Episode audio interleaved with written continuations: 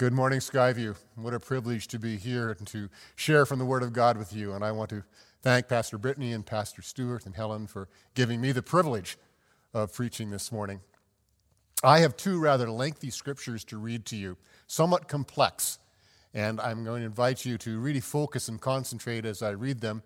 And then we'll get into them and I'll share some thoughts and some ideas and some concepts from them. But before we do that, let's pray together as we always do and ask God to be present with us as we hear his word read. Let's pray. Lord, open our hearts and minds by the power of your Holy Spirit, that as the scriptures are read and your word is proclaimed, we may hear with joy what you say to us today. Amen. The first scripture comes from Genesis chapter 25, the story of Jacob and Esau. This is the account of the family line of Abraham's son Isaac. Abraham became the father of Isaac, and Isaac was 40 years old when he married Rebekah, daughter of Bethuel the Aramean from Padan Aram, and sister of Laban the Aramean. Isaac prayed to the Lord on behalf of his wife because she was childless. And the Lord answered his prayer, and his wife Rebekah became pregnant. The babies jostled each other within her. And she said, Why is this happening to me? And so she went to inquire of the Lord.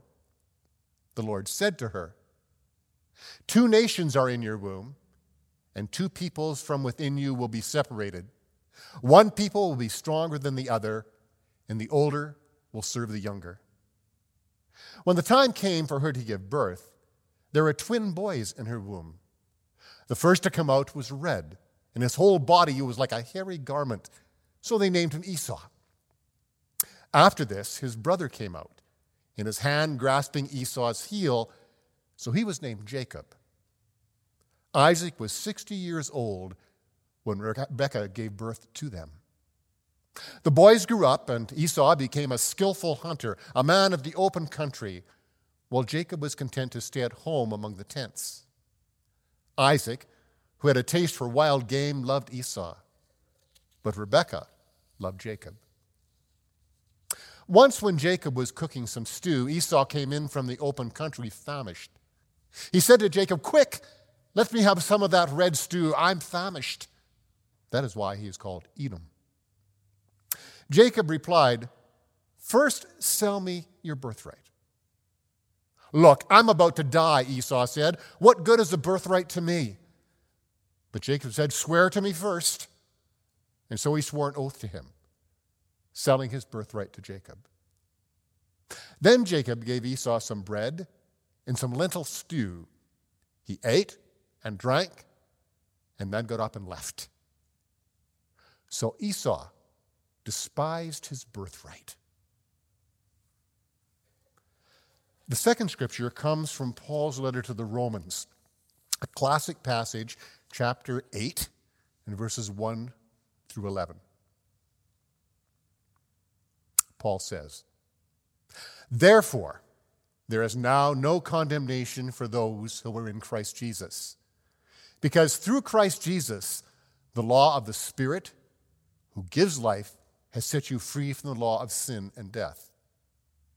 For what the law was powerless to do because it was weakened by the flesh, God did by sending his own Son in the likeness of sinful flesh to be a sin offering.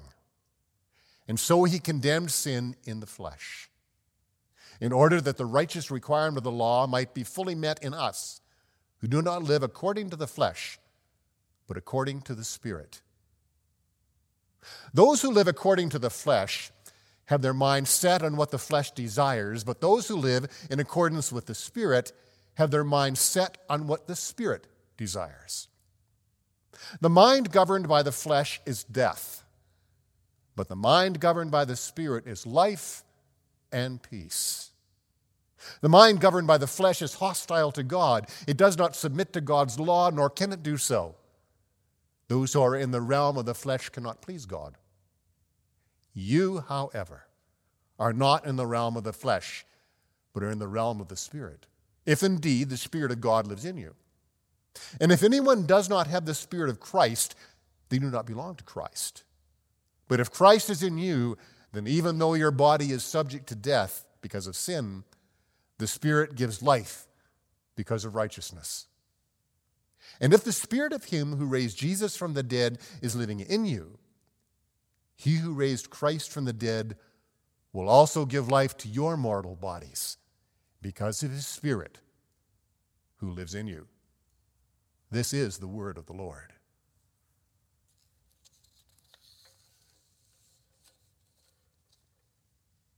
What a fool. I mean, really, what was he thinking? Why in the world would he do that? Not very kind words to say about a biblical figure, are they? And in fact, pretty judgmental words. But this is exactly what I think when I read the last verse or verses of the reading from Genesis. What was Esau thinking? To give away his inheritance as the eldest son for a bowl of stew and a bit of bread. I mean, come on, really. A bit of patience, and he would have had lunch anyways. But oh no, he had to have it now.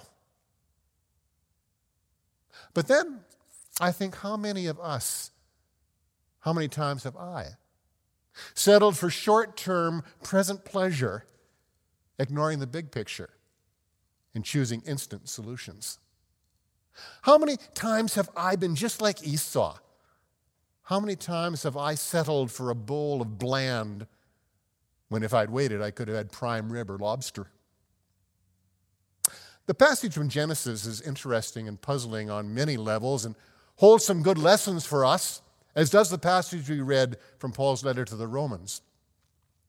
And if we consider them both together, we might find some guidance and some answers to the questions that make up my title today. You see, I added to my title from what it was originally. When I started to write this, it was, How's your inheritance? But then I added, Or perhaps, which way are you walking? In Romans 8, Paul presents contrast between two different ways of approaching life, two different ways of walking through this life. There's the way of the flesh, or what he calls sometimes also the sinful nature, and there is the way of the Spirit, that is, the way of the Holy Spirit. We have a choice. We have a choice about how we will live.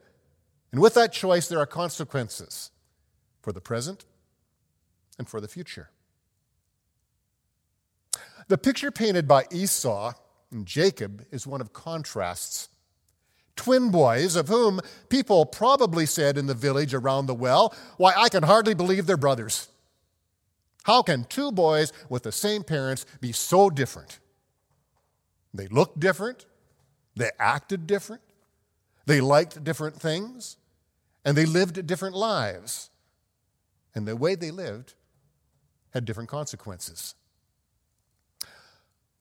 Paul's letter to the church in Rome is as close as Paul ever comes to writing a statement of his personal theology.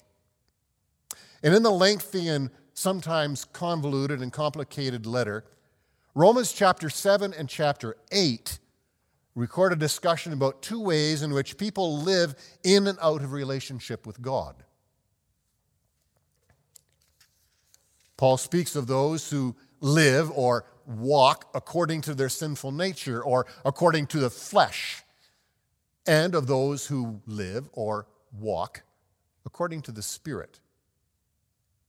Those who walk according to the flesh, one might read, without God. And those who walk according to the Spirit, one might read, with God.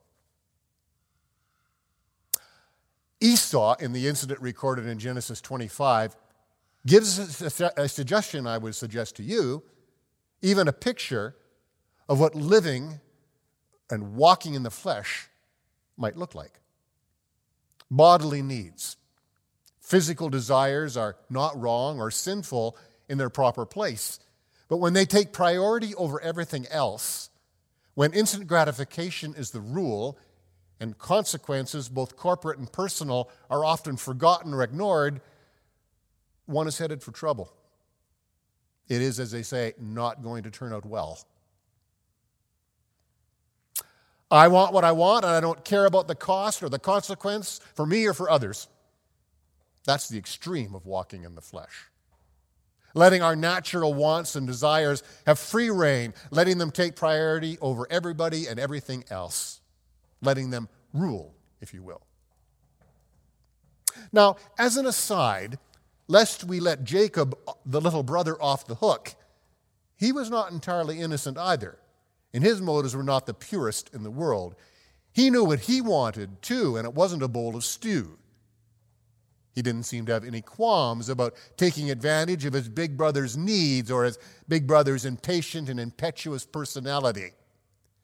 And I think it would not be untoward or unknown for him to have waited until just the right moment to spring the trap. It's a messy and a rather nasty story. And it's a good description in part about what life for self, shaped and motivated and driven by selfishness, which I believe and think is the self centeredness that is the essence and foundation of sin. Esau wanted to satisfy his hunger. Nothing wrong with that. Anyone who's ever been hungry knows it feels really good to get a peanut butter sandwich or to get whatever might satisfy that hunger. Nothing wrong with that bodily desire. But Esau's problem was he ignored his better judgment and wisdom and chose instant gratification. And he signed away his future, the future of his children and his grandchildren. Animosity and hatred grew between these brothers. And though in chapter 33 of Genesis there is a reconciliation, they lived their lives out separately. And I tend to believe there was always an undercurrent of distrust between the two. There are always consequences to our actions. If there's a lesson our world needs to learn, young and old need to remember, it's that if you do A, B will happen. There are always consequences to our actions, sometimes good, sometimes bad, but always. Now, to jump back to Romans 8, Romans 8, 5, and 6 says, Those who live according to the sinful nature have their mind set on what that sinful nature desires. But those who live in accordance with the Spirit have their mind set on what the Spirit desires. Two mindsets. And there are consequences to the two mindsets. The mind of sinful man is death, but the mind controlled by the Spirit is life and peace. This is our inheritance an inheritance of peace and life and love and living in the Spirit. And we may reject it or we may deny it if we so wish. But why? Why in the world would we give up such a precious inheritance for fleeting gratification?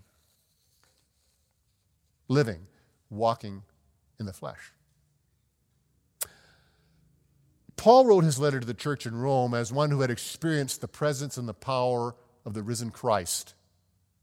He knew what his life had been and what God had done in and with his life after his meeting with Christ on the road to Damascus. Paul's life had been changed. The persecutor of the church became the promoter and the preacher of the early church. Paul paints a very honest picture of his life. I love his honesty. He talks about his victories and his struggles. Victory is struggles that most of us, if we're honest with ourselves, can identify with. A couple of very important things to remember, though, about living in the Spirit. To live in the Spirit or under the control of the Spirit does not mean that we cease to have physical needs and desires and wants. We are still human beings with human bodies human needs. What life in the Spirit does mean is that how these needs are satisfied and met are no longer dictated and controlled solely by those desires, but are under the lordship and the guidance and the direction of the Spirit of God. Esau's hunger was real. It was not sinful or wrong in itself. What he did to satisfy that hunger was the problem. It was certainly foolish and was testimony that the flesh, not the spirit, was in charge at that moment in time. I believe that we have all felt like Paul in Romans 7. where he says, So I find this law at work. When I want to do good, evil is right there with me. For in my inner being, I delight in God's law, but I see another law at work in the members of my body, waging war against the law of my mind. He describes the contrast of life lived under the control and the direction of the sinful nature, and life lived in the power of God's life giving Spirit.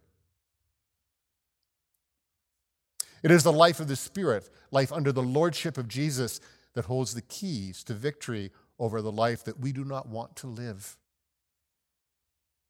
What does life in the Spirit look like? Well, could I suggest a careful and prayerful reading of Paul's letter to the Galatians, especially Galatians 5, verses 16 to 25, which in part says this about life in the Spirit. But the fruit of the Spirit is love and joy and peace and patience and kindness and goodness and faithfulness and gentleness and self control. Against such things, there is no law. Life in the Spirit, that's our calling, our privilege, our responsibility as Christ followers, and our witness to a world that to a great extent lives in and for the flesh. Life in the Spirit of God is the visible physical testimony to our choice to place God first in our lives before self and to invite God to live in and through us. This is the calling of Christ to you and to me. It is Christ living in us that allows us and equips us and empowers us. And through his Spirit, helps us to live lives that are sanctified, that are set aside and dedicated to loving and serving God as we love and serve others. Put very simply, the basic question is one of who or what do we invite to be in control of these human lives God has given us to live? There are many metaphors used to illustrate this question and the answer. To be honest, I think some of them are pretty cheesy. But perhaps we could say it's a question of who's navigating. Whose map are we following as we journey through life? Who really have we placed in charge of us? Faith in Christ brings forgiveness in a new way, in a new path to walk in. How are we walking? Which way are we walking? Chapter 25 of Genesis, I find to be rather sad, certainly disturbing, but instructive. The story of Esau selling his birthright, giving away his future and the future of his heirs for a bowl of stew and a piece of bread just to satisfy immediately what most likely would have been satisfied a bit later, anyways. It's a sad story, but it's a story that's lived out and played out today. He got what he wanted right then. He got his stew and he got his bread. Then he lost what could have been his later. I believe that the temptation is still a very real part of our world and of our lives. We live in a society during an age of seeking instant solutions, instant pleasures, instant satisfaction for self before others. People become frustrated, angry, resentful, when the solutions and the answers are not instantly available. Think how easy it is to become frustrated with a beeping busy signal or a slightly slow computer. This may not be true for everyone, to be sure, but I fear it is true for many. Yet those who choose to serve God, who would identify themselves as Christ followers, must live differently by and through the Spirit. As Christ followers, we are called and by the Holy Spirit's presence and power equipped to live according to the Spirit, and when necessary, denying or at least postponing the call and the power of the very real needs of our fleshly beings in order to seek and achieve a greater good and a greater reward. Now, allow me for a moment to attempt to make this as current and as relevant as I possibly can in July of 2020. I may, howbeit gently, I hope, be stepping on some of your toes, and I may well be stepping on my own toes at the same time.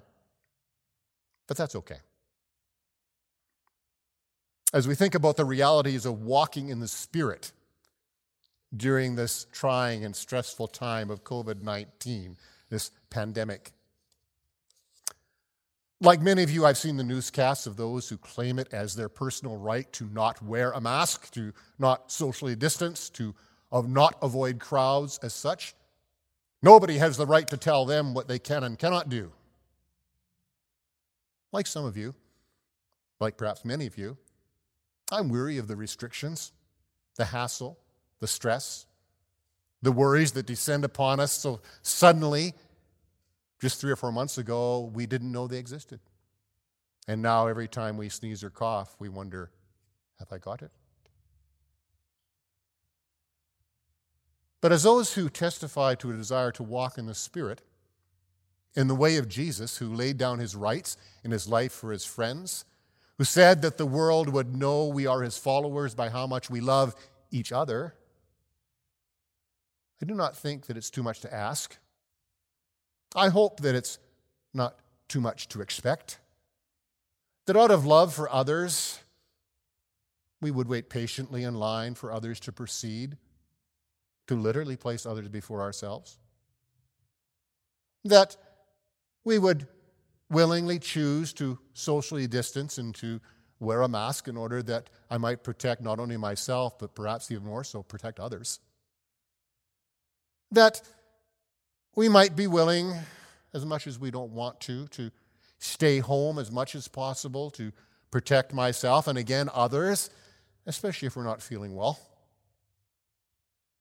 That we would exercise patience and understanding with our leaders in government and in the church as they deal with questions and problems and issues that they have never seen before. Questions and issues and problems that do not have instant answers and quick fixes, that are, as the overused word says, unprecedented. Living for self alone, satisfying me rather than thinking about others, is not the way of Christ. It's not the way of life in the Spirit. Laying down or laying aside our rights in the interest of the greater good and the health of all seems to me to be much more the way of the Spirit of Christ. Jesus said in Matthew 22 37, when asked which is the greatest commandment in the law, love the Lord your God with all your heart and with all your soul and with all your mind, and love your neighbor as yourself. And John wrote in his first letter, This is the message you heard from the beginning. We should love one another. Dear children, let us not love with words or tongue, but with actions and in truth. Dear friends, let us love one another for love comes from God. And everyone who loves has been born of God and knows God. The world will know us to be whose we claim to be by our love. I believe actions like the above actions will be visible evidence that we truly are seeking, with God's help, to live, to love, to walk in the Spirit of Christ and not in the flesh during these challenging days. Others will see how we love, and they will glorify God.